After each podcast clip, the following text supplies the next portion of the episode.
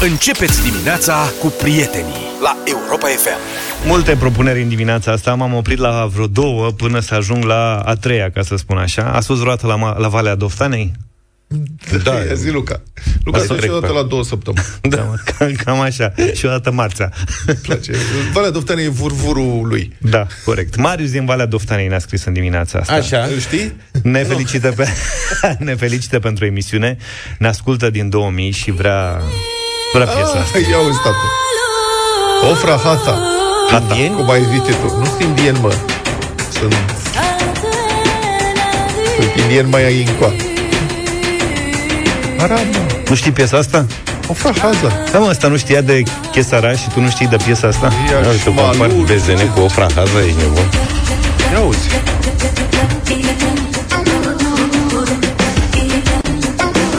Ivnina Lu, ce-o fi însemnă, nu mai știu.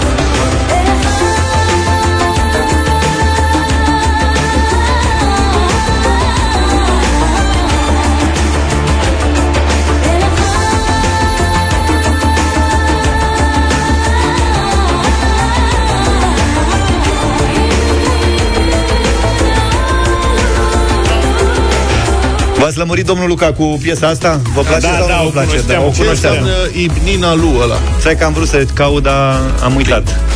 Dacă nu aveți nimic la congelator, aveți Dacă. la congelator, Mai am loc. mai ai loc, da? Fii atent. Deci dacă n-ai sau dacă mai ai loc, poți să pui blugii înăuntru. De ce m-ați Serios. făcut din mazăre deci, și... Adina, doamna Adina Buzatu, Așa. care e... Să rămână, doamna Adina. Să rămână. Cu design, modistă, cum Da, se mă, că a spune. fost la noi, cum? Da, Mi-a tot explicat respectul, ce da. și cum, cu îmbrăcatul și cu asta. Da, la această atitudine a dânsei nu mă așteptam, a fost o surpriză. Doamna Buzatu susține că e bine să pui blugii la congelator dacă nu vrei să-i speli.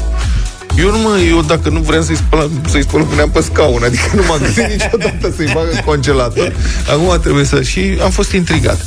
Ideea e așa, doamna Buzatu zice că dacă speli blugii prea des, se strică. E adevărat asta. Acum există în principiu orice, adică nu da. doar blugi, e valabil și pentru cămăși, tricouri, orice, dacă speli prea des. Există prea des model studențesc, și prea des model mama și prea des model nevastă, adică da, da, da, depinde unde te situezi. Da. La student prea des cred că înseamnă de două ori pe an. De da, Revelion și de Paște. Practic, la fiecare sesiune speli blugi exact. odată că te duci la examen și vorba aia ar trebui să, să stai tu în picioare, nu ei. da. Um, deci, dacă speli blugii prea des se strică, potrivit acestui principiu, de-aia facem cari, că ne spălăm pe, din, pe dinți prea des da. și ne spălăm mai puțin, se strică mai puțin. Toți dintre noi, zice doamna Buzatu, avem o pereche de jeans sau câteva perechi de jeans pe care le iubim și nu dorim să le stricăm. Mă, tu ai blugi pe care îi iubești? Am, am. Am blugi pe care îi iubesc. Eu am scăpat de relația asta. Avem o relație normală, am fost împreună într-o vreme, acum ne mai întâlnim din când în când. Dar da, eu am grijă de blugii mei. Eu sunt într-o relație deschisă cu blugii mei, adică mă mai întâlnesc și cu alte perechi de pantaloni, uh, doar cu blugi. Eu îi las să capete Luciu. Dar ideea doamnei Buzatu că hai să nu de natură este că ai unii pe care îi iubești, nu că îi iubești pe toți. Nu, știi? Nu, eu da, mă, perechea preferată. Ai, ai zis că ai una sau mai multe perechi pe care le iubești, da. nu că ai o pereche da. și atât.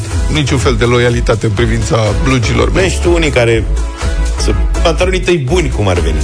Domne, azi mă îmbrac cu ăștia, vreau să fiu dandy. Nu. Serios vă zic, acum îmi dau seama că nu. Adică, ultima dată când am iubit o pereche de blugi, cred că aveam vreo 14-15 ani. Serios? Și era singura pereche. Tu ești și rece. Și asta e adevărat. Ai Eu văzut? sunt mai rece, da. dar sunt mai sociopat.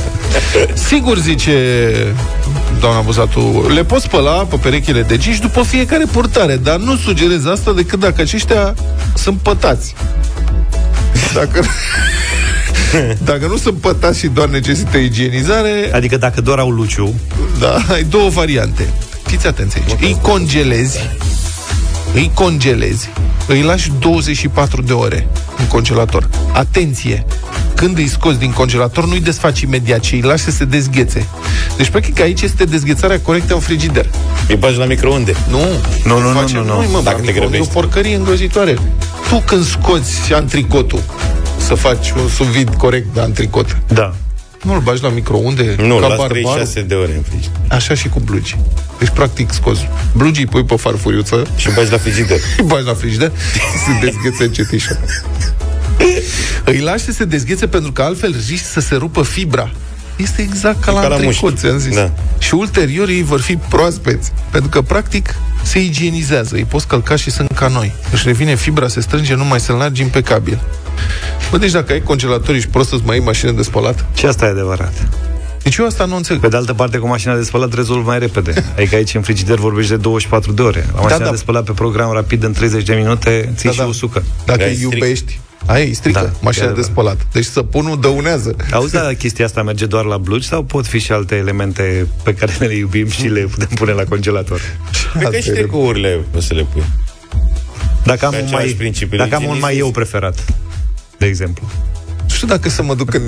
Cazie mă provoci, dau... că știi nu. exact ce faci, ăsta mă știe, că vorba aia, ne știm de, de atâția ani.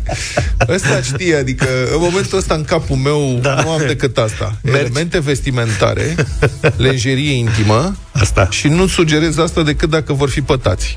Și din aceste trei elemente, eu aș construi aici o intervenție întreagă. Da, dar mergi care... cu frâna de mână. Să merg cu frâna da, de mână. Da, da, Știi ce e dimineață. de la frâna de e mână? E dimineață, sunt copii în mașină, da. Lucruri de genul ăsta. De ce elemente vestimentare pătate ai băga în congelator dacă ar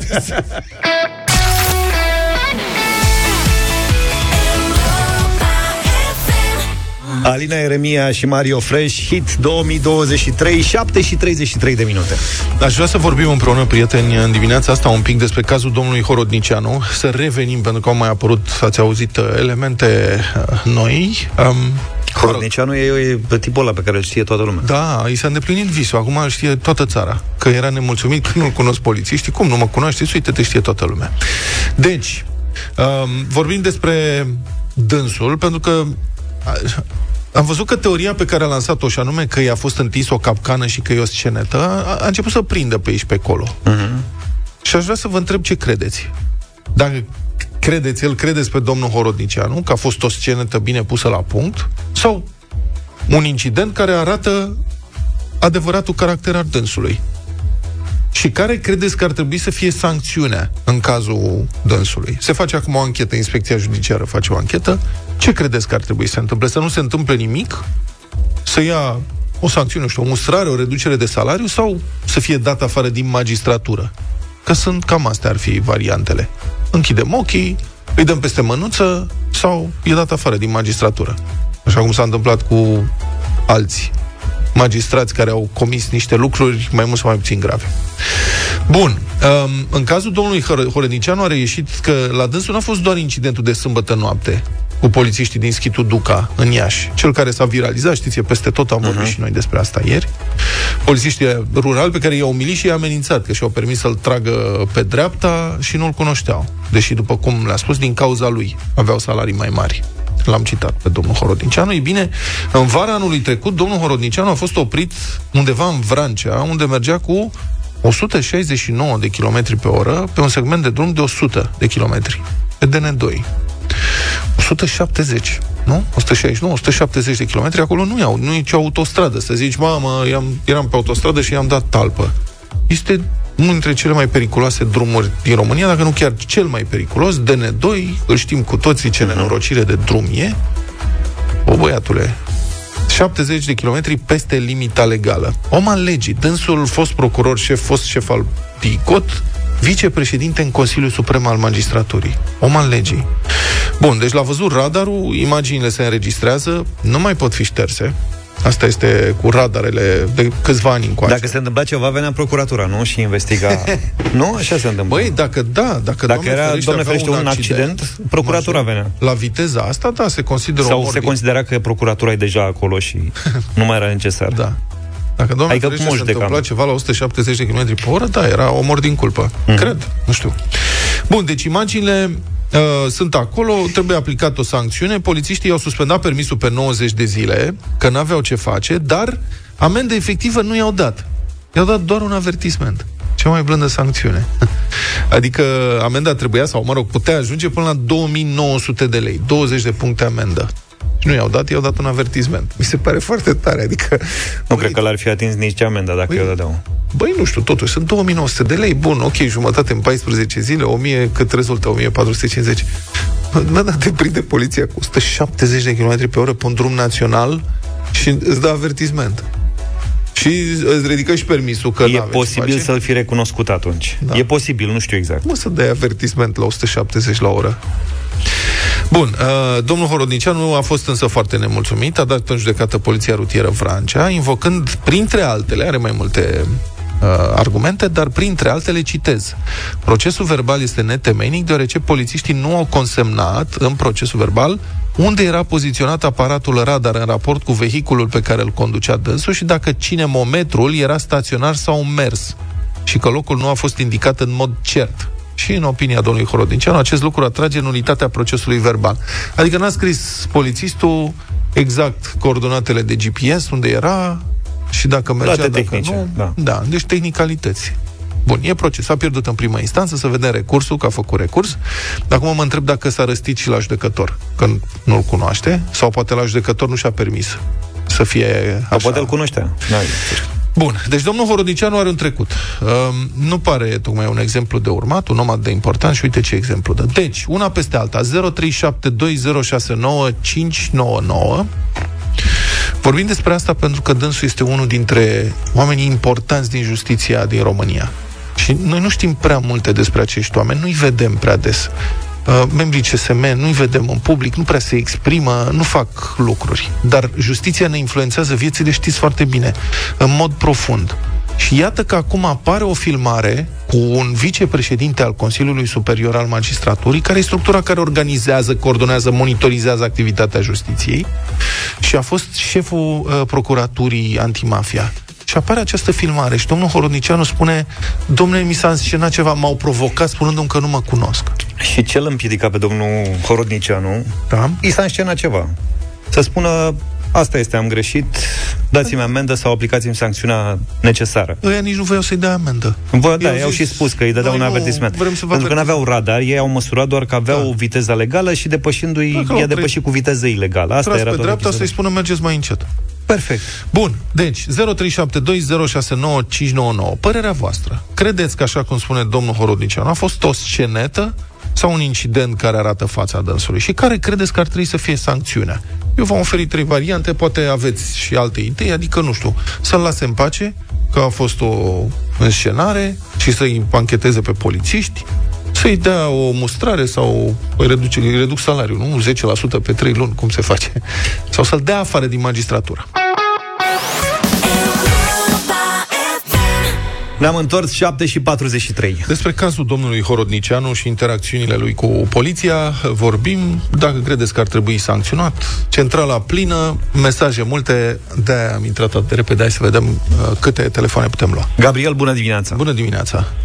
Alo, bună dimineața, vă Da, salut. Gabriel, bună dimineața! În, uh, în opinia mea, domnul ar trebui dat afară, din orice, orice punct de vedere, pentru că ceea ce a făcut dânsul, nu, nu, nu există așa ceva. Eu sunt uh, instructor auto și văd foarte multe nenorociri și foarte mulți nebuni pe, pe stradă și nu avem, nevoie, nu avem nevoie de încă unul ca el. Unul la mână, doi la mână, vă spun că am fost și eu șofer și am fost oprit vis-a-vis de situația aia în care a spus că a depășit cineva o mașină de poliție, cum Da. a făcut dânsul, pentru că mergea prea încet. Și într-adevăr m-au tras domnii polițiști pe dreapta, neavând radar, și mi-au spus, te rog frumos să mergi mai încet. Am spus, mulțumesc frumos, mă grăbeam, într-adevăr, o zi bună, la revedere. Ce recomandați noastră ca instructor auto celor care sunt opriți de poliția rutieră, trași pe dreapta de... sau de poliție în general, că ei nu erau, băieții ăștia erau de la poliția rurală. Te trage poliția pe dreapta. Ce, care e recomandarea dumneavoastră pentru șoferi? Recomandarea mea este să prezentăm actele, să vorbim frumos, pentru că și ei sunt tot, tot oameni, ca și noi, chiar dacă lucrează în stru- într-o altă structură, și să ne vedem de ale noastre. Am greșit, plătesc. Mulțumesc foarte mult pentru, pentru intervenție, Gabriel. Alin, bună dimineața. Bună dimineața, Alin. Bună dimineața tuturor! Deci, din punctul meu de vedere, stimabilul este un infatuat, ca mulți alții suspuși. Uh, Dacă ar fi ajuns acolo pe funcția pe care este, pe forțe proprii, cu siguranță ar fi avut mai mult bun simț și și-ar fi cum să zic, pur și simplu și-ar fi recunoscut greșeala, fără să facă abuz de funcție, de putere și de amenințări. Bun, nu există o Uh, sancțiune nu este o victimă, legală. cu siguranță. Nu există, adică nu, nu există o sancțiune legală pentru infatuare. E posibil să fii infatuat, dar asta nu înseamnă că trebuie să... Sunt mulți infatuați, inclusiv peste tot, și în mediul privat, și la stat, oriunde. Clar. Păi E- e... tocmai asta vreau să subliniez. Nu este o victimă, cu siguranță. Ok? Ce ar trebui? Ar trebui să fie sancționat? Merită sancțiunea maximă. Nu știu care, care poate să existe, dar într-o țară normală, un om pe funcția lui, cu siguranță, în secunda 2 ar fi zburat de pe funcție. Mulțumesc foarte mult. Avem și mesaje. Da, sunt foarte multe mesaje. Mulți oameni uh, se gândesc să nu mai aibă parte de pensie specială, domnul Rodnicianu. Da, pe CCR-ul se opune. Și sunt aproape toate împotriva lui, cum era de așteptat. Am găsit însă și unul care ia apărarea. Ia. de la Ovidiu. El zice așa, Horodnicianu nu a fost implicat în dosare de corupție, din ce știu, așa că nu trebuie renunțat așa de ușor la el. A greșit, s-a enervat, trebuia să accepte sancțiunea și gata. Am dubii însă și cu agenții de poliție. Din păcate, așa sunt noile generații. Sunt puse pe demonstrat că vorbesc corect gramatical, pe filmat, pe înfruntat autoritatea. Veți spune că poate e bine, însă vedem și reversul medaliei în ceea ce se întâmplă azi în școli, cu atitudinea elevilor la adresa profesorilor. Veți spune poate că nu are legătură, însă putem exclude total această idee generală, se întreabă Ovidiu. N- N-am înțeles aia cu domnul Horodnicianu, nu e implicat în, în uh, dosare de corupție? Hai că dânsul nu e corupt sau nu e... Și cu, poate nu e bine să renunțăm la el așa. Doar Păi, pentru stai o incidentul secundă. ăsta n-ar trebui să renunțăm la un bun procuror. Asta Mă, dar e despre ideea. ce vorbim? Adică dânsul este vicepreședintele CSM. A fost șef la Procuratura Antimafia. Cum ar fi fost să fie și corupt? Adică... Da, asta este de la sine înțeles că nu e. Cum adică să nu renunțăm că nu știm că e corupt? Adică, bune, păi da, nici nu se pune problema. Hai cu Bună dimineața, mai... dragilor! Mai băieți, oameni de tipul ăsta, care echipurile ne conduc, uh, ce scenetă? El zice de o scenetă, dar pe mine mi miră faptul pentru că ei au atât de mult tupeu încât nu spune că de fapt el stătea pe loc cu mașina și poliția a mers cu spatele prin dreapta lui și îl acuză că el i-a depășit pe ei. Asta mă miră pe mine pentru că au un tupeu fantastic. Și eu cred că a fost fix așa. Da, da. Telefoane. Daniel, bună dimineața. Bună dimineața, Salut, Daniel. Daniel. Bună dimineața. Te ascultăm. Antevorbitorul spunea că nu este infractor. Bă, eu cred că este infractor. Poate întrebați din uh, ascultătorii, pe ascultătorii noastră dacă este cineva care a mers cu 170 la oră și nu a primit amendă. Eu sunt convins că acolo a fost trafic de influență. Mm. Nu da. există așa. Nu poate poliția la 170 la oră să-ți dea avertisment. Da, cred că e intimidat. Și nu, cred că polițiștii păi, au spus, nu avem ce face, sunteți pe cameră, că așa e, înregistrările astea se fac și nu mai sunt șterse și Bun, trebuie și să vă ridicăm permisul, dar contestați dumneavoastră și vă descurcați. Păi hai să vorbim și de contestație puțin. Dânsul trebuia să conteste că polițistul nu, l nu l-au recunoscut. Asta era principalul motiv să, să conteste procesul verbal. Nu Dar e inadmisibil. Vă dați seama ce procurori avem care nu știu să formuleze o să duci să conteste că au încălcat legea. Inadmisibil așa ceva. Și da, nu, s-a legat de tehnicalități. Astea sunt niște chestii avocățești. Sunt foarte mulți oameni care contestă suspendările da, de permis da. și, și au... Trebuia să fie un exemplu, să ne spună, domne, am greșit, mă duc și stau patru luni fără permis. Eu nu adică înțeleg altceva. Mie, să merg cu 170 la oră să contest procesul verbal, serios. Uitați. Ăsta e exemplu care mi-l dă prin procurorul DICOT. Da, ok. Uh, uh, eu nu spun... Adică nu sunt mai catolic decât papa. Și eu am luat amendă pentru depășirea vitezei. Am luat două amenzi totalmente ridicole. Unu, una am luat-o pe DN2, când credeam că sunt în afara localității, și de fapt eram în localitate și era o mașină de poliție pusă acolo special, asta a fost, am luat amenda, dar nu aveam, aveam 80 o oră. Ce nu te știau de la televizor? Băi, ți-am zis că mi-e îngrozitor de rușine dacă mă recunosc. Deci aveam Așa. 80, pentru că eu credeam că mă duc în 90 liniștit. Ok. Bine că n-am avut, oricum, nu știu, că da, mult, la da. 50 se ridica permisul. Și am mai luat o amendă, am povestit asta la 3 dimineața, că mă duceam acasă pe, pe la Fântâna Miorița, limita fiind de 40 și am luat amendă cu 62, în capul meu fiind că e 60 sau 50 ceva de genul ăsta. Deci astea sunt amenzi de, circulă, de viteză pe care le-am luat eu. Dar ideea de, adică nu poți să ajungi la 170 de km pe oră pe DN2 din greșeală. Nu poți să ajungi din greșeală la viteza asta. Mi se pare uluitor să mergi cu 100, nici pe autostradă nu mergi cu 170. Crezi, mașinile astea moderne poate au o eroare la computerul de bord, da. dar luat-o mai repede, știu și eu. Mulțumim, Daniel, pentru telefon. Mihai, bună dimineața! Bună dimineața! Bună dimineața, Salut. dragilor! Mă da, te rog. Uh, aici, înainte de toate, lucrurile sunt clare, dar trebuie să ne uităm moral ce se întâmplă în justiție. Mă uit la domnul Horodnicianu și mă uit la domnul Danileț.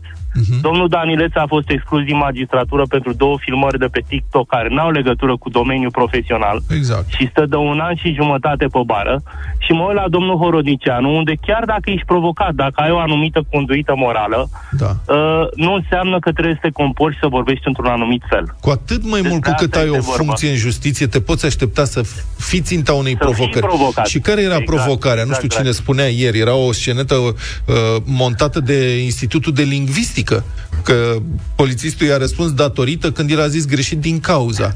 Adică Corect. Ce?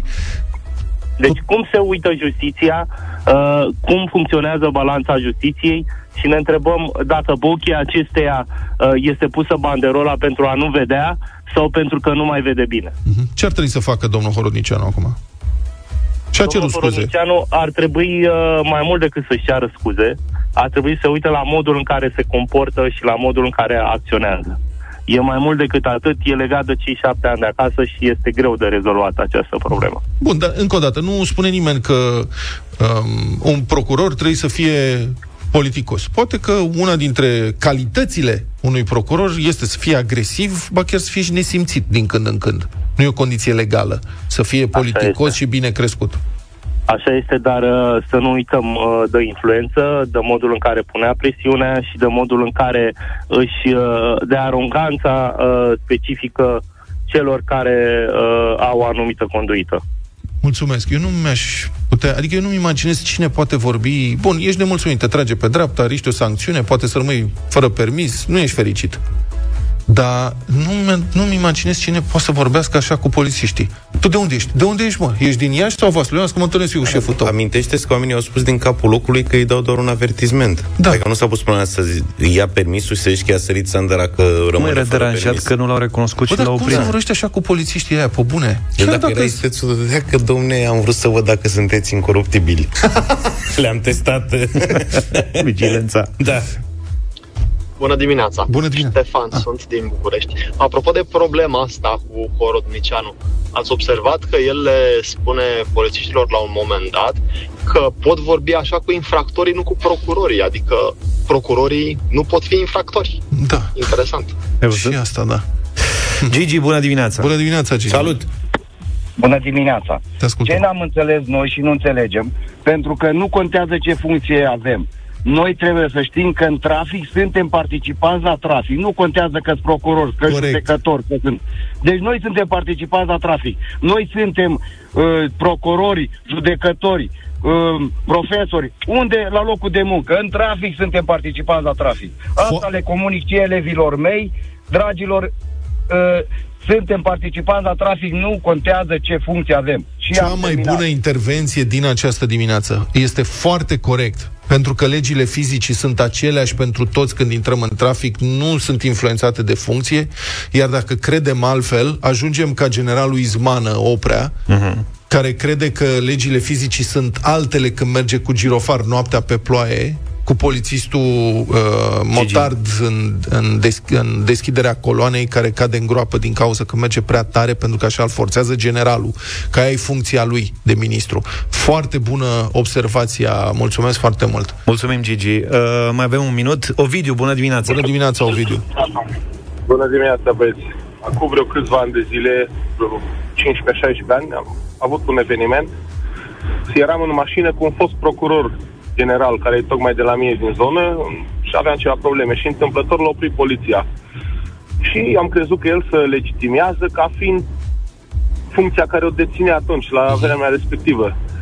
Și evident că eu la permisul depășea, o depăși viteza, nu mai știu, 107, ceva de genul localitate. Eu la permis, eu da hârtiile și zice, nu, am făcut asta. Da. La care eu am zis, Dar de ce nu? Da, zic, dar noastră nu... Așa, și el ce Așa zice? ține. Nu, nu, face, eu sunt șofer. Da. Tu nu mă vezi, eu acum conduc mașina. Corect. Mă vezi pe mine să am îmbrăcat ceva haine speciale pe mine. Eu am rămas așa șocat pentru că el nu a zis absolut nimic în mașină. uh, Este pentru că eram așa un pic Da. da. mândru că, na, uite cu cine este în mașină. Ce simplu este, de fapt, să ai o atitudine corectă. Știi cum e? Adevărul e mai bun pentru că nu trebuie, să ții, nu trebuie să-l ții minte. Uh-huh. Așa cum trebuie să ții minte minciuna. La fel și cu atitudinea corectă. Asumă-ți greșeala pe care ai făcut-o. Că scap de mult mai multe belele. Care era problema? Își lua un avertisment, domnul Horodnicianu. Hm. Vezi? Numai nu mai intra în toată beleaua asta dacă avea un comportament corect. Și de asta Uh, și pentru faptul că este un om important în justiție, părerea mea este că trebuie să plătească cu funcția pentru ce a făcut. Republica Fantastică România la Europa FM. Una dintre cele mai îndelungate lucrări de infrastructură din Republica Fantastică România, adică lungă în timp, uh-huh. nu în kilometri să se înțeleagă, uh-huh. practic rămâne lungă. E vorba de un pasaj rutier care ar trebui, ar fi trebuit, să spun așa, să traverseze centura orașului Arad. Pasajul peste centură. Ar fi trebuit să traverseze centura deja de 10 ani. Că trebuia construită numai 12 luni, iar șantierul a fost deschis în 2012 am fost prea complicat, adică stai, să, să simplificăm. Deci, așadar, pasajul rutier de pe centura Aradului, Așa. care ar fi trebuit sau trebuie sau urmează să traverseze calea ferată, a cărui construcție a început în 2012 și care trebuia dat în folosință în 2013, nu va fi gata nici anul acesta, 2023. Stai puțin. Dar Deci de 10 ani, mă, el trebuia să fie gata și nu e gata. pasajul. Da, pasajul. Dar cum traversează au, În serpentina. pe lung? Face looping. Serios? Nu. Da, zici că e- O traversează pe lung toată?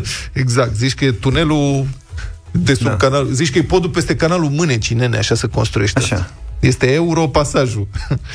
Bun. A treia firmă care a fost contractată pentru lucrările de aici, evident în urma unei licitații, a cerut un nou termen pentru finalizare. Și nu e ca și cum... Adică încă nu s-a luat o decizie privind prelungirea, dar nu e ca și cum ar avea ce face. Adică dacă spui nu poți să Ok. lucrezi, ce poți ba, lucrează. A, bine, dacă îmi zici lucrez. Nu, nu se poate. Uh, altfel, citez, stadiul lucrării este de circa 50%, a declarat purtătorul de cuvânt de la DRD pe Timișoara, doamna Alina Sabou, să rămână doamnă. Deci, practic, mai au, dacă e 50% gata, mai au numai 10 ani și e gata. Istoria acestui eșec arată așa. Pasajul a fost început, cum spuneam, în 2012, cu termen de dare în folosință 2013. Însă guvernul vremii, în 2012, 2000 era USL, nu? Ah, peste de PNL. Tot da. colegii. Da, guvernul n-a mai alocat fonduri. Și lucrările au fost sistate, practic imediat ce au început. Cinci ani mai târziu s-a reluat totuși licitația. A fost găsit un nou constructor, iar șantierul a fost redeschis în toamna lui 2018 ca să oprească doar câteva luni mai târziu. De ce? Pentru că nu s-a putut rezolva problema mutării rețelelor de electricitate din zonă. Ceea ce, sigur, e o problemă obiectivă, te-a pus să N-au lucrezi. găsit prelungitoare. Nu e treaba constructorului. Constructorul a zis, eu vin și construiesc ton beton, dar trebuie mutate rețelele. A, e greu. Nu se poate muta și practic au abandonat din nou lucrările. Asta se întâmpla în 2018. După un timp, constructorul s-a retras cu totul. S-a făcut o nouă licitație, în urma care a fost selectat un nou constructor care trebuia să predea pasajul la anul acesta, dar care, iată, cere prelungirea termenului. Nu a reușit să mă lămuresc exact ce s-a întâmplat de data asta, dar probabil că în următorii 5-7 ani vom afla. Asta e povestea de astăzi de la Republica Fantastică. Nici nu știi ce să faci. Adică nu știi cum să reacționezi când te confrunți cu o asemenea cum să-i spun, impotență, nesimțire administrativă, organizatorică, nu, nu știu cum să-i spun. Sunt zeci de milioane de lei, contractul inițial era de 30 de milioane de lei, 31 de milioane de lei, probabil că s-au mai adăugat și alți bani.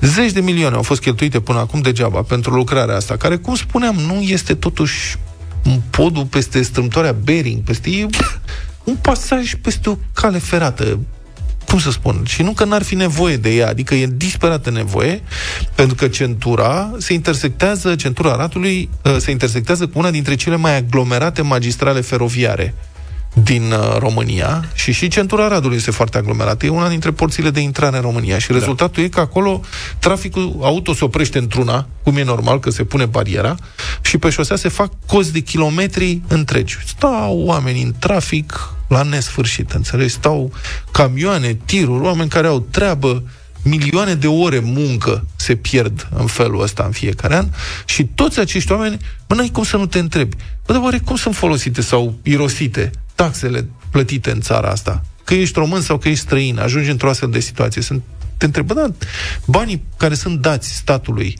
pe care statul îi colectează, Știi că dacă nu plătești, ajungi la pușcărie, că faci evaziune. Dacă, sau că refuzi să plătești taxele pe muncă și este infracțiune. Dar cum sunt folosiți totuși banii ăștia? Dacă de un deceniu întreg statul nu poate rezolva problema asta cu o soluție care e foarte simplă, e un pasaj, mă, băiatul, un pasaj rutier. Iar situația de la Arad se repetă în atâtea și în atâtea locuri în țara asta. Pe centura ca o rușine națională a capitalei, pe Valea Prahovei, dacă vreți, unde tot traficul între Muntenia și, uh, și Ardeal se oprește în trecerea aia de pieton de la Comarnic. E foarte important altfel. La eforie, vara, dacă vrei, unde sunt cozi de kilometri întregi, că nu, statul nu poate să facă un pasaj subteran sau o centură în zona respectivă. Aici, peste drum de noi... Nici nu e loc la eforie. Dreapta apă, stânga apă. Da, exact. Și pe dedesubt e greu. da. Aici, peste drum de noi, unde este uh, calea ferată, pf, magistrală mare, nu? București. Și trece drumul pe aici, prin spatele nostru, de la erou Iancu Nicolae, se duce încolo, spre autostrada A3, capătul autostrăzii. Tot traficul se oprește Într-o în bariera barieră. aia care la fel se pune tot timpul. Plus că să treci pe acolo, deja îți trebuie camion. Tu ai văzut cum? Adică este drum făcut praf acolo la intersecția cu calea ferată. A, Și cre- asta cred se- că au tot asfaltat și a crescut șoseaua de asta. Da. Da. Bă, poate că de asta nu se face. Sunt atât de multe încât cre- eu cred că guvernul nu vrea să rezolve vreo problemă, să nu se simte celelalte discriminate, că ele nu-s băgate în da, seamă. poate că de asta.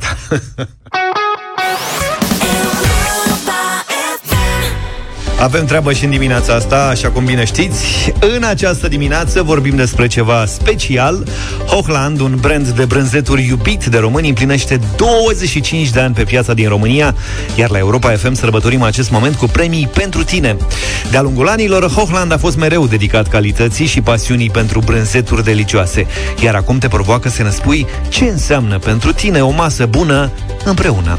Așteptăm mesajele tuturor pe WhatsApp la 0728 111222. Voi trebuie doar să împărtășiți cu noi ideile și gusturile pentru o masă bună împreună. Cu cine o împărțiți și ce anume puneți pe masă, ce gusturi și ce oameni trebuie să se întâlnească la masa ta bună împreună. Ar trebui să fie o masă plină de bucurie, unde să fiți înconjurați de oameni dragi și de bunătăți delicioase. De exemplu, poate fi o masă împreună cu prieteni vechi din copilărie sau un picnic cu colegii de birou sau, de ce nu, un mic dejun târziu la malul mării cu gașca. Abia așteptăm să auzim și ideile voastre, vă așteptăm mesajele așadar pe WhatsApp, iar în aproximativ 15 minute ne întoarcem cu premiul momentului câte 300 de lei pentru cele mai tari 3 răspunsuri. Cu Hochland, în deșteptarea, bucuria gustului împreună face orice masă mai bună.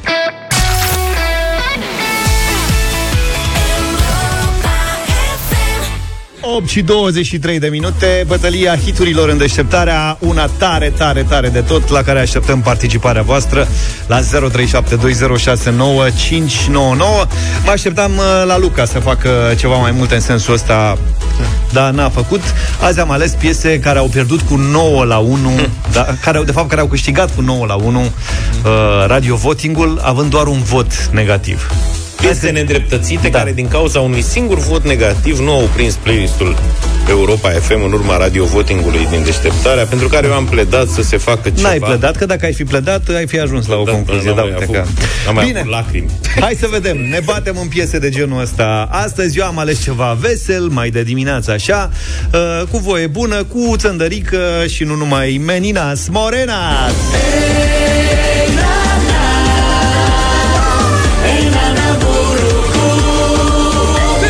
Burburu, da.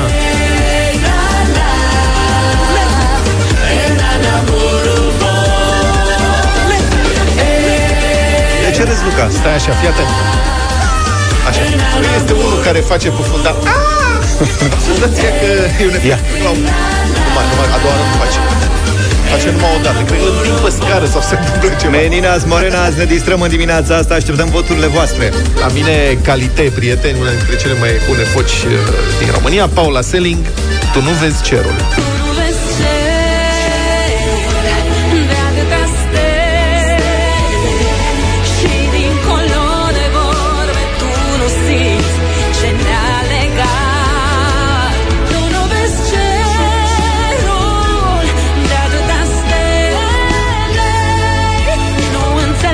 Da, eu am o, o piesă a noii generații, o piesă în vogă printre tineri în momentul ăsta, Vescan și Eva Timus, colegi de apartament. Timuș. Pardon.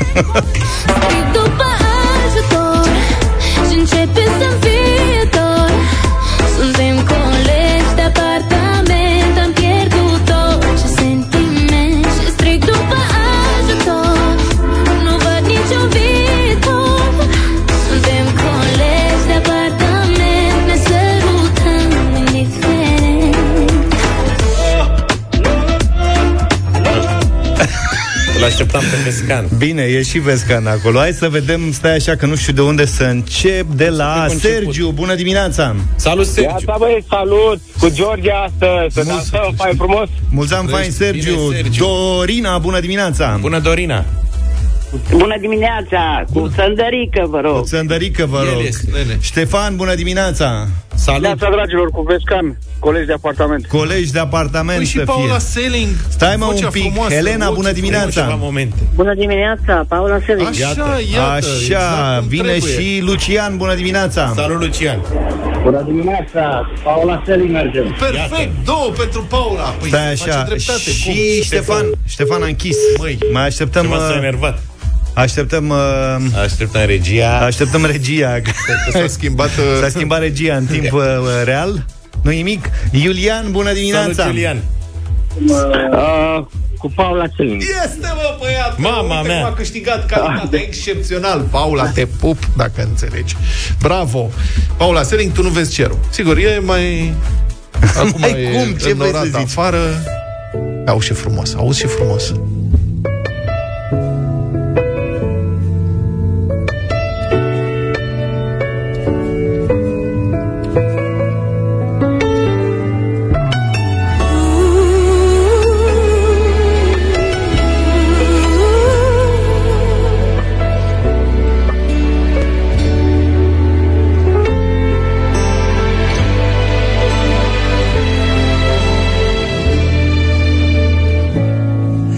Dintre atâtea gânduri n-ai știut cum să alegi un vis. Nu știi să treci dincolo de fraze care s-au mai scris. După orice nor nu vezi că soarele e ceva mai sus. Nu știi sufletul mai presus de tot ce-am spus Văd cum pașii tăi prea des Pe același drum au rătăcit. Văd cum tu nu știi nici azi Ce-am vrut să-ți spun când ți-am vorbit. Nu vezi lacrima ce doare dincolo De albastre ploi. Nu simți inima Care bate pentru doi. tu nu vezi cerul de atâtea stele. Și dincolo de vorbe tu nu simți ce ne-a legat. Tu nu vezi cerul de atâtea stele. Nu înțelegi că te doresc cu adevărat vezi lacrima ce doare dincolo de albastre flori. Tu nu simți nici inima ce bate pentru amândoi. După orice not nu vezi că soarele e ceva mai sus. Nu știi sufletul mai presus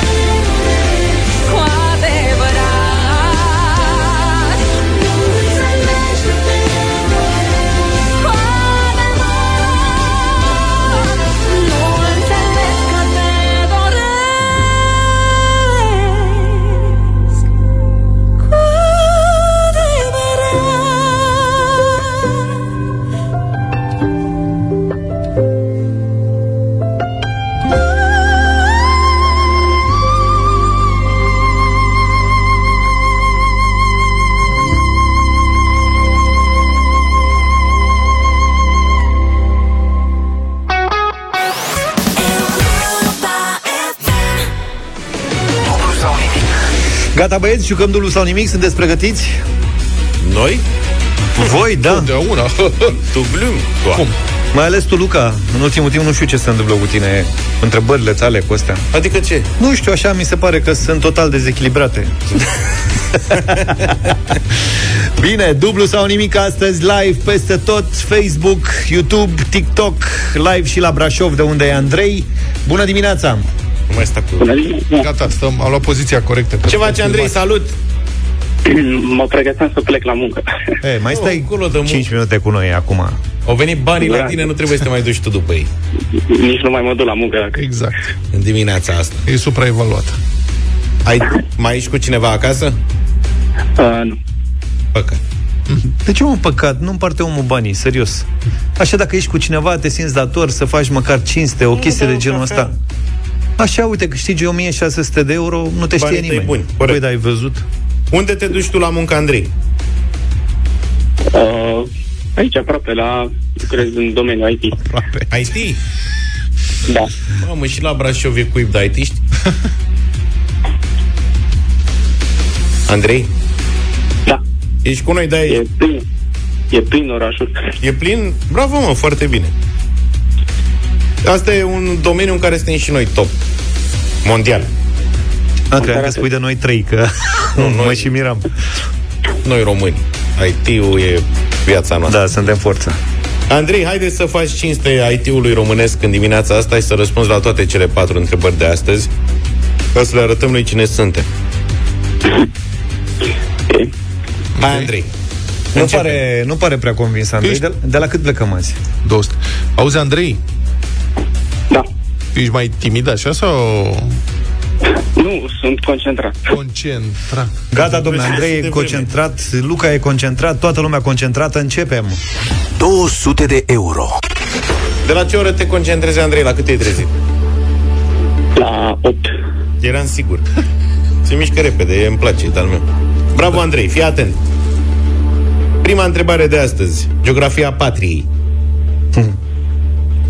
Ai 200 de euro, 200, zic bine, nu? Dacă știi în ce județ se află orașul Caracal. Cara Severin. E, are o logică. Cara, cal, cara... Cred. Caracal, Caraș. E, n-ai deschis încă laptopul Tu asta? ești din Brașov, Andrei, de fel? Da. N-ai deschis laptopul? Uh, încă nu. Păi cum intri în concursul ăsta fără laptop deschis, Ai Google testing. pornit? Da, și a doua întrebare, uite, era, cum spuneam mai devreme, din chimie, se potrivea perfect cu domeniul lui Andrei. E, chimie de asta, Simplă? de, de stradă. De stradă. Da. Nu e chiar uh, Caraș Severin. Andrei, n-ai nimerit-o. Da, știu. Caracalul e în Olt. În mod surprinzător. Deși Pot surprinză. Cine s-ar fi așteptat? ar fi trebuit să fie, știi? Adică bara Olt nu e în Olt. Hai, lasă că... Bine, Andrei, îți mulțumim tare mult, te salutăm, baftă la serviciu astăzi. Numai bine, Andrei. Nu e ușoară geografia României. Da, mă, ne dăm noi așa Distribuirea zmei, pe dar județe- dacă facem un concurs, nu știu dacă le nimerim pe toate. Vreți să, putem ne, face clar, odată. nu le- vreți să ne întrecem într-o dimineață în localități? Vreți să ne punem întrebări unul altuia? Da. Când? Hai să facem o dată. Da. Bani sau gratis? Ceva. Ce? La un moment dat, când o să stabilim că e ultima noastră emisiune, atunci Nu cred mă, că e de cazul. sărbătoare de asta națională, de 1 decembrie, de 1 mai, de Da, putem să facem ceva. asta. Da. Facem toate emisiunea, ne punem întrebări, lumea își face floricele și... Exact. Noi ne facem de râs Da. și nu mai venim. Și dacă ne facem? De mâine nu mai venim. Eu nu mă fac, mă, de niciun râs. Uite, în ultima zi înainte de vacanță facem asta. Gata, perfect. Și vedem dacă ne mai întoarcem. Mâine întreb, mâine întreb în ce județ este orașul Baraolt, te rog? Nu. Hai, mă întreabă Uite, ce o pun poți scrie. undeva aici bine. Am Scrie. notat-o și când îi va veni ceasul, că acum toată lumea e fiartă pe Baraolt, se caută Baraoltul în Deci, Google. intrați, căutați Baraolt, Ia vedeți. vedeți unde e, țineți minte răspunsul, că nu se știe când intrați în direct. șase opt luni când dai peste întrebare. Nu, mai devreme chiar, că Luca e surprinzător. Adi, să verifici pe Google Trending dacă crește Baraoltul azi. Deci, cu cât crește Baraoltul? It's the final countdown, 8 și 52 de minute.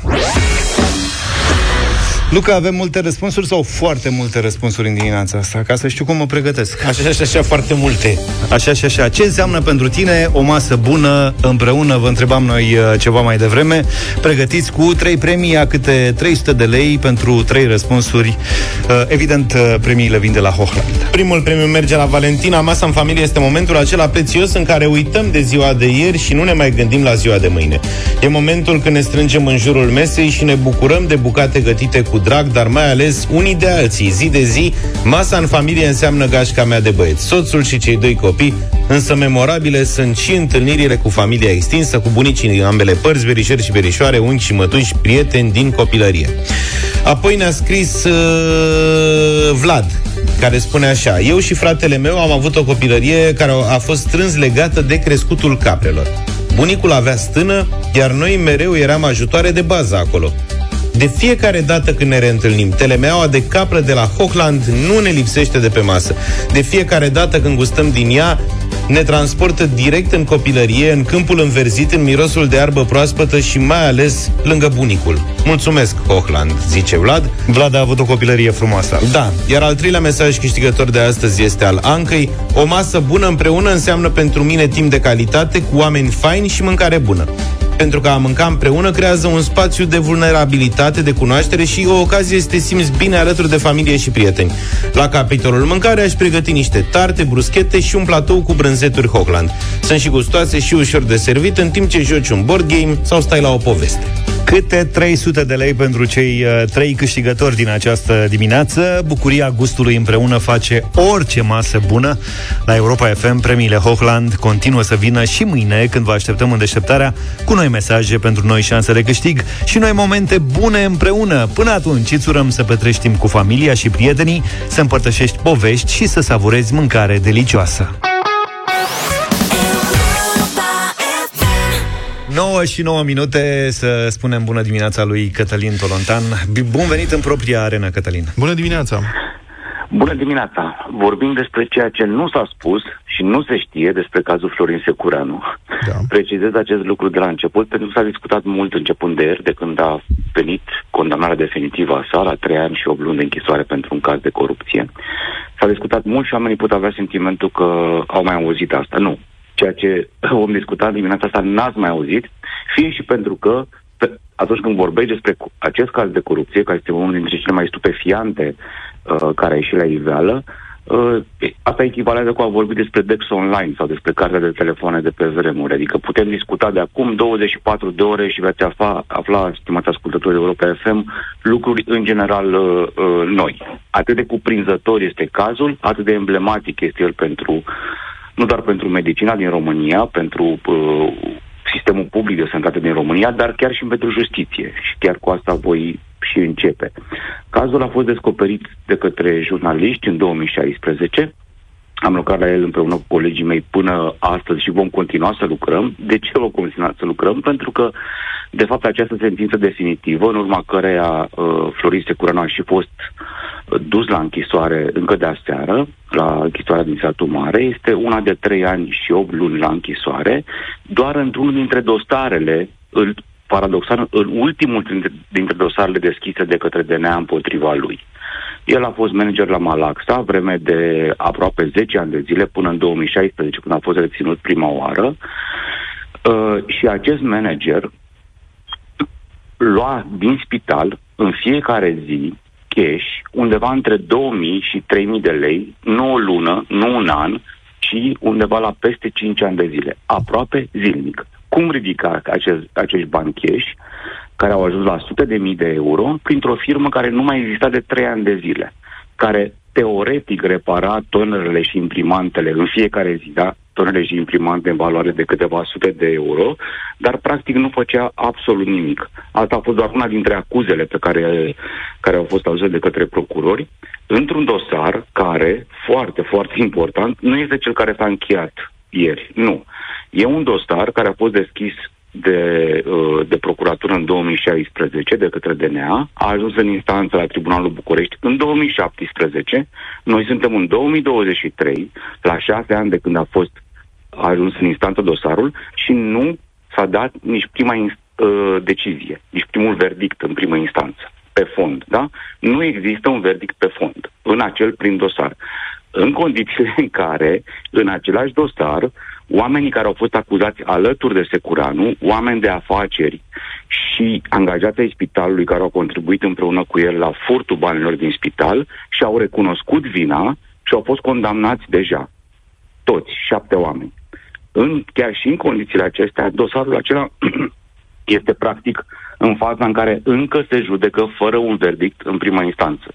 Vă imaginați cât va mai dura după aceea apelul oricăreia dintre părți uh, după ce se va da prima, primul verdict. Ceea ce s-a întâmplat ieri este finalizarea unui dosar deschis de către DNA în 2020 care s-a rezolvat în trei ani de zile. Când probabil că DNA, astea sunt informațiile pe care le avem, și-a dat seama că primul dosar merge spre prescripție. Așa cum s-au prescris și unele capete de acuzare din dosarul respect acesta, cel de-al, cel de-al doilea. Da. Acum, ce, ce a făcut, apropo de justiția amânața, care devine dreptate refuzată pentru cei furați în cazul uh, ăsta? Adică putem rosti cuvântul furați acum, pentru că a fost, e o sentință definitivă. În dosarul care a fost, în care a fost condamnat, ce a făcut el? Și a construit o parte a casei cu banii spitalului. Cum? Își punea pal, de exemplu, în casă, asta sunt lucruri scrise încă din 2016, și palul era de conta pe spital. Nu exista niciun centimetru de pal în, tot, în tot spitalul, dar nu conta pentru el în vremea respectivă. Avea sentimentul că nu va fi prins niciodată de nimeni. Da. Sau gaze, da? Își punea gaze în casă cu aceeași firmă cu care lucra instalația de gaze, cu aceeași firmă cu care lucra în spital și pentru a-i deconta lui gazele instalate în casă, era încărcat spitalul, de exemplu, cu o, uh, o, o operațiune de, de supervizare a gazelor din spital care costa mii și mii de euro. Spitalul, de altfel, plăte, a plătit undeva numai în, în perioada respectivă, pe care noi am cercetat-o cu documente, undeva la 50.000 de euro acestei firme de gaze, care presta practic și pentru spital și pentru, și pentru casa uh, lui Florin Secureanu. Da, da, doar pe banii spital, adică pe bani publici. Ce... Totul pe bani publici. Tot în dosarul ăsta care a fost încheiat, asta vă spun, este absolut fabulos și oamenii nu-și mai amintesc multe dintre astea care le-au citit vreodată, au trecut totuși șapte ani. Cred că pe asta se și mizează, că uităm cu toții. E, în cazul ăsta n-am uitat nici noi jurnaliștii și în primul rând n-a uitat publicul. El a, pre- a ținut o presiune uriașă pe acest caz, chiar dacă invizibilă uneori la, la înaltele niveluri, dar la un nivel uh, uman, el a, el a știut permanent ce se întâmplă și oamenilor ăstora le mulțumim, de fapt, pentru tot ceea ce au făcut, pentru că au avut răbdare să urmărească cazul. Adică e aproape revoluționar în lumea de azi să cauți faptele până la capăt. Și tipul ăsta de revoluție tăcută l-a făcut publicul, până la urmă, că noi nu facem decât să le aducem datele la, la iveală. În cazul ăsta, mai spun doar atât, și-a operat la spital privat Mătușa, la spitalul Monta, să-l numim, da? Și îl numim special de ce? Pentru că Spitalul Monța a operat un om, o persoană fizică, fiind plătit pe factură de un spital public.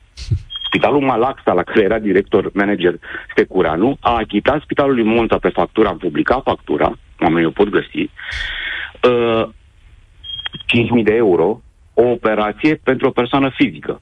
Când am, ne-am mers la vremea respectivă la Casa Națională de Sănătate, când am mers la spital, la ambele spitale, cei care nu erau la curent cu această combinație s-au curcit, pentru că nu vor să niciodată ca un spital public să plătească un spital privat pentru o persoană fizică o operație. Și totuși au făcut-o. pentru asta, asta este unul dintre motivele pentru care a fost condamnat. Celelalte cu banii furați direct din caserie, atenție, direct din caserie se furau banii. Pen, uh, de exemplu, pentru faptul că a avut peste 470 de concedii plătite de un furnizor al spitalului, care de fapt nu furniza nimic, și cu asta chiar închei. Pentru faptul că i-a cumpărat bijuterii prietenei lui cunoscuta Vrăbii uh, până astăzi, Vrăbi. din banii dați spital pentru o firmă care teoretic uh, steriliza uh, instrumentarul chirurgical de la secția de nou născut și nașteri. Dar de fapt era firmă de bijuterii. Deci era firmă da. de bijuterii și evident că nu steriliza nimic. Toate lucrurile astea, încă o dată, sunt de șapte ani amânate de către justiția din România. Mulțumesc uh, foarte mult, Cătălin Tolontan, pentru intervenție. 9 și 24 de minute Ne-am întors în uh, deșteptarea Și ne-am adus aminte că ieri Luca ne-a povestit Una alta despre drumul lui la Londra da, zice ceva de o poveste în avion, că ți s-a întâmplat ceva în avion. La, la întors, parcă. Da, cred că practic cu, pe cursele astea low cost dacă cineva s-ar concentra, ar putea scrie nu cu o carte, un set de romane de, de, de reviste. Să scrie nouă carte. Chiar o revistă. Chiar o revistă, da. Ce, ce s-a întâmplat, mă? Ce păi zborul meu a fost amânat, cum vă spuneam, dar civilizat, cu mesaj de dimineață. Te-ai Am fost înscris la- înștiințat la... la 9 dimineața că zborul nu va mai pleca la 19.30, ci la 21.30. Ați. Așa. Fapt pentru care m-am prezentat mai târziu la aeroport, mai exact la 8 și ceva. Eu neavând nici bagaj de cale, eram doar cu Ghiozdănelu, Da. Zic, n-am treabă. Se intră ca în brânz acolo în aeroportul ăsta londonez, n-ai nicio problemă, nu, nici măcar nu, s- nu, nu, nu mi-a fost verificat pașaportul. Prima oară în viața mea când ajung într-un aeroport în care nu sunt verificate pașapoartele. Nu știu dacă ați mai pățit. Adică singura dată când mi s-a cerut pașaportul adică a nu fost la îmbarcare. Adică nu există poliție de frontieră. A, ai fost la automat, ăla. Nu. Nu, ai, nu am avut de a pune nicăieri pașaportul. Am pus... Uh, Hai în avion. boarding-ul, am trecut și mai departe am arătat pașaportul la îmbarcare, personalului de îmbarcare de la compania aeriană, atât. Asta e altă discuție, nu intrăm în detaliile astea. Vă- Uluit. Așa. Da, și eu am fost. Uh, bun, și acolo lume aștepta Te poarta. cunoștea, mă, te cunoștea oia. Lumea aștepta Hai să- poarta, să erau nu numai se avioane care veneau în România, după cum v-am spus. Suceava, Iași, București, Timișoara și Cluj. Și era practic pământ românesc. Acolo erau Așa. aproape exclusiv români care așteptau poarta de îmbarcare. La un moment dat a apărut poarta numărul 32. a zis, Știa că numărul 32 provoacă așa niște accese de hilaritate, dar mă bucur că știu de acum. că ia. suntem rugați să ne îndreptăm spre poarta 32. Fapt pentru care toată lumea a plecat și s-a A luat- la a luat coadă. fugă. Da. Era o coadă de aia formată. Pe geam se vedea pista unde ar fi urmat să fie avionul, avionul nu era. Dar oamenii s-au pus la coadă civilizat. Da. Asta vă spun de ce, că aici s-a construit o stare de nervozitate. Deci, avionul a, întârzia, a avut întârziere. După aia a durat până s-a afișat poarta, oamenii s-au așezat la coadă, au stat circa o oră la coadă, până a venit avionul, până au dat cu aspiratorul mop, cu tare nu știu ce, și a spălat început geamurile. îmbarcarea. Da. Și s-au îmbarcat, s-au îmbarcat, s-au îmbarcat. M-am urcat și eu în avion, m-am așezat la locul meu, locul meu nou, aproape în față, da? Da. Boss. În fața mea a apărut o fată agitată cu un bătrânel, care părea... Bătrânul nu vorbea românește, era englez. Da. Uh, Dar fata vorbea românește, era româncă. fata aia vorbea românește, era spirit. Și care era diferența de vârstă? Diferența era uriașă. Fata era pe la 30 de ani Da? și l-a așezat pe la pe scaun s-a pus lângă el, a mutat pe cineva, a făcut, știi că acum la noi se dau bilete la low cost, ți le dau împrăștiate prin avion, de da, da, și la linie mai nou. S-au aranjat ei cu ei. S-au așezat care cum a putut, asta făcea selfie-uri tolănită pe... Mă, mă știu, cred că era răpit. nu prea în apele lui și nu prea înțelegea ce îi se întâmplă. 80 de anișori? Cam așa. Așa, da. Așa. În fine. Și au venit uh, oamenii Practic, la un dragoste moment la dat, prima a- vedere. A venit un cetățean să se așeze lângă bătrân Da. pe locul lui. Asta zicea, păi nu, stați că am făcut eu schimb cu nu știu cine. Bă, fetele stewardezele au zis, nu mai pleacă avionul dacă nu reușiți să ne așezăm, așezăm, fiecare undeva. Au, au reușit să se așeze în cele din urmă. La un moment dat, stewardeza zice, ne pare rău, ă, avem o oră întârziere.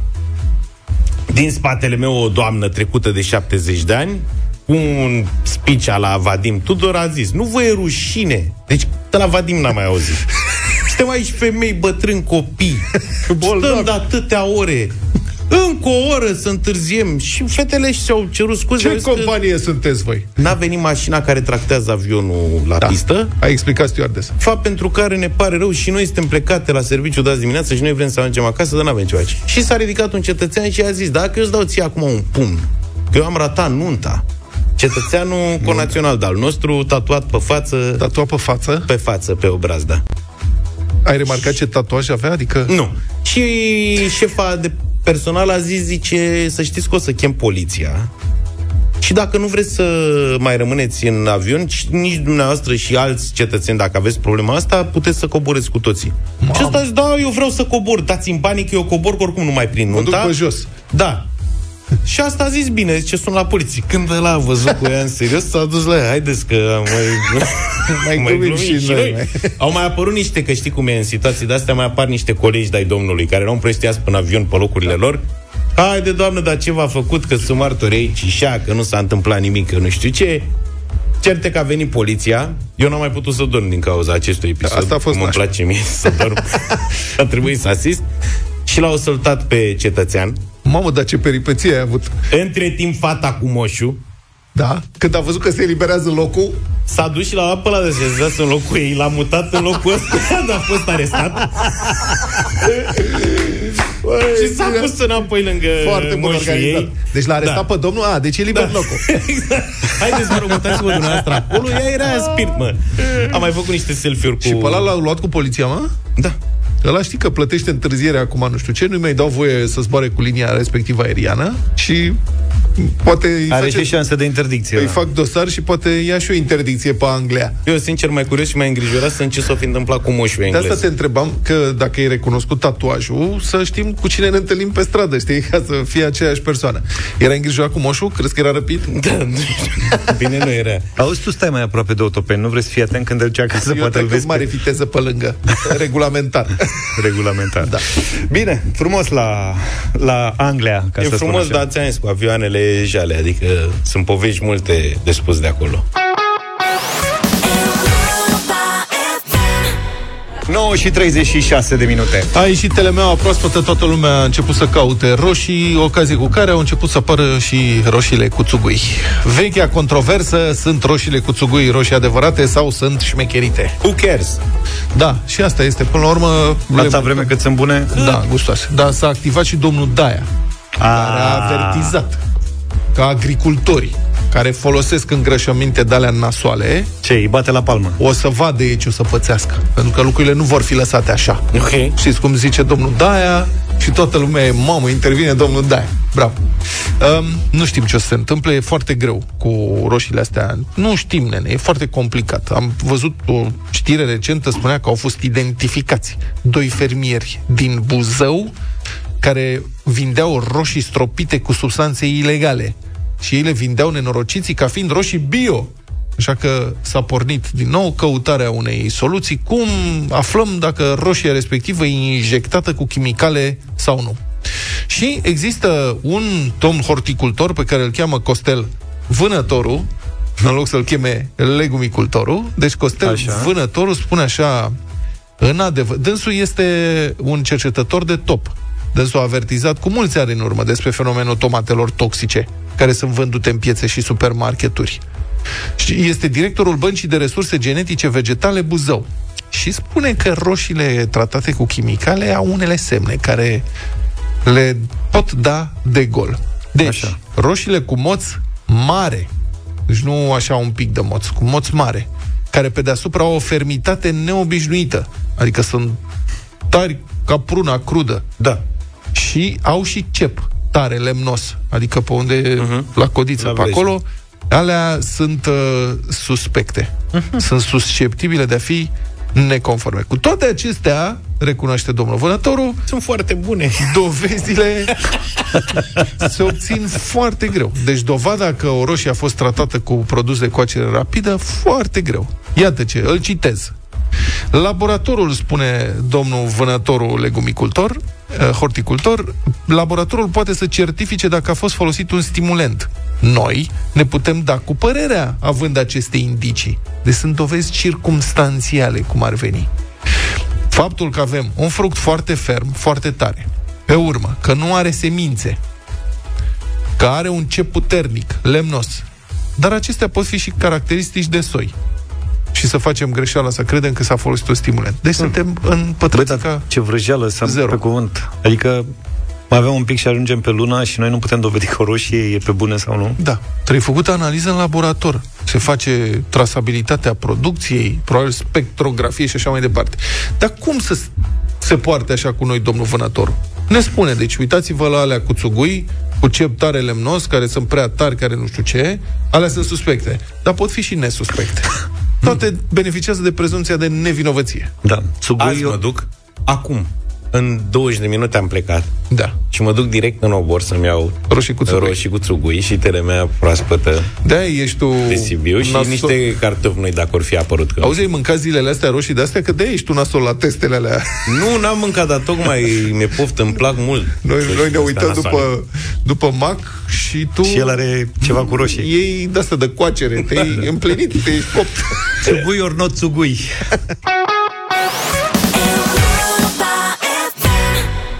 Un sfert de ceas până la 10 avem radio voting în această dimineață. Îl știți pe Dan Bălan de la Ozon, dar proiectul lui, unul din proiectele sale se numește Crazy Loop. Crazy Loop? A lansat uh, vineri, dacă nu mă... Da, vineri dimineața a lansat o piesă, se numește Love Maria. Hai să o ascultăm. Okay. Și să vedem ce se întâmplă. Dacă vă place sau nu, 0372069599.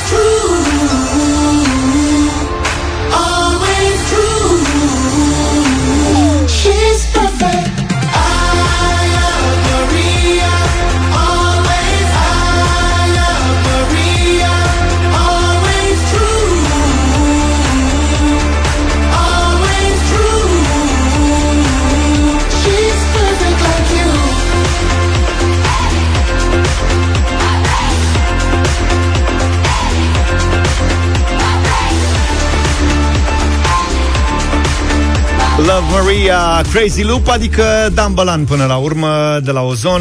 Hai să vedem Radio Voting 0372 069 599. Care e părerea voastră? Și începem cu Mirela. Bună dimineața! Bună dimineața! Bună dimineața, de la Tupilanți. Salutări. Bună. Bună. Bună.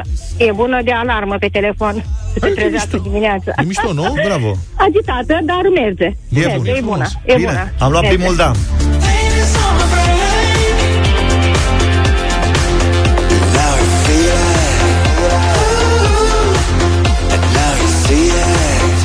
Gigi, bună dimineața! Salut! Bună dimineața! Nu știu ce să zic, uh, iar vă dezamăgesc spun da. nu e adevărat că e mișto piesa, ne place.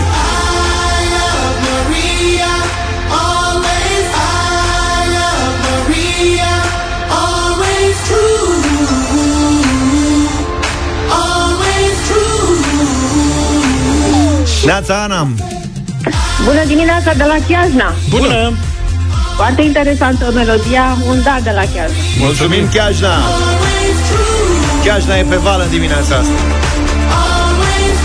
Așteptăm și o Maria să ne sune.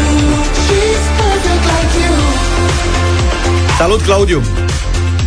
Salut, salutare băieți! Bună! O piesă interesantă, așadar merită să intre în Ok. okay. playlistul Europa FM. 4, iau și dinamică.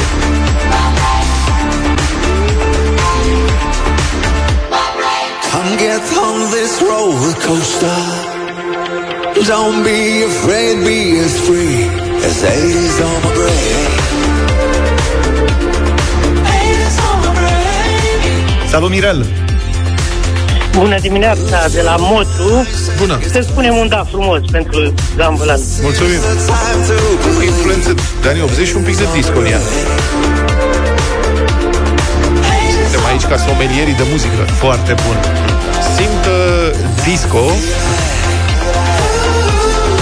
și un post gust anii 80. Cristi, bună dimineața! Neața, băieți! Bună! Merge, tare faină piesa, tare faină.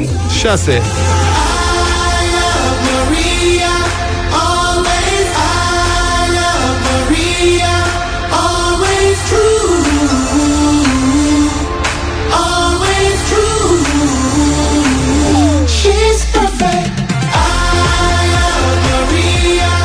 Rafaela! Alo, bună dimineața, Bună. un mare da. 7.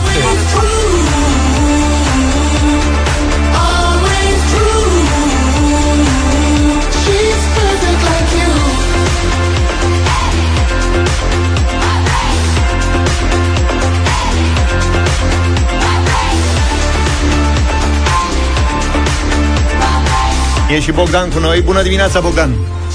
Bună dimineața! Surprinzător și interesant ritmul ăsta de Eurodisco, da. 8.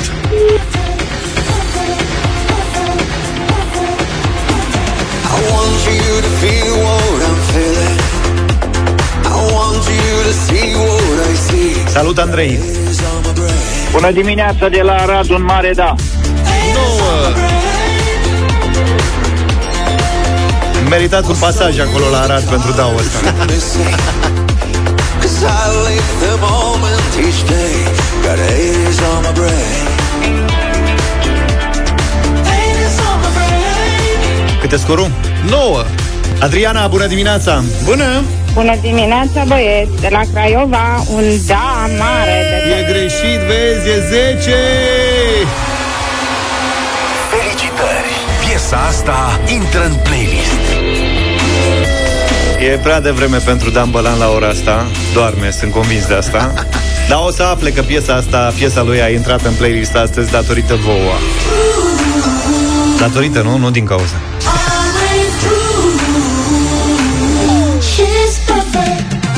Foarte mișto piesă, foarte dinamică, bravo.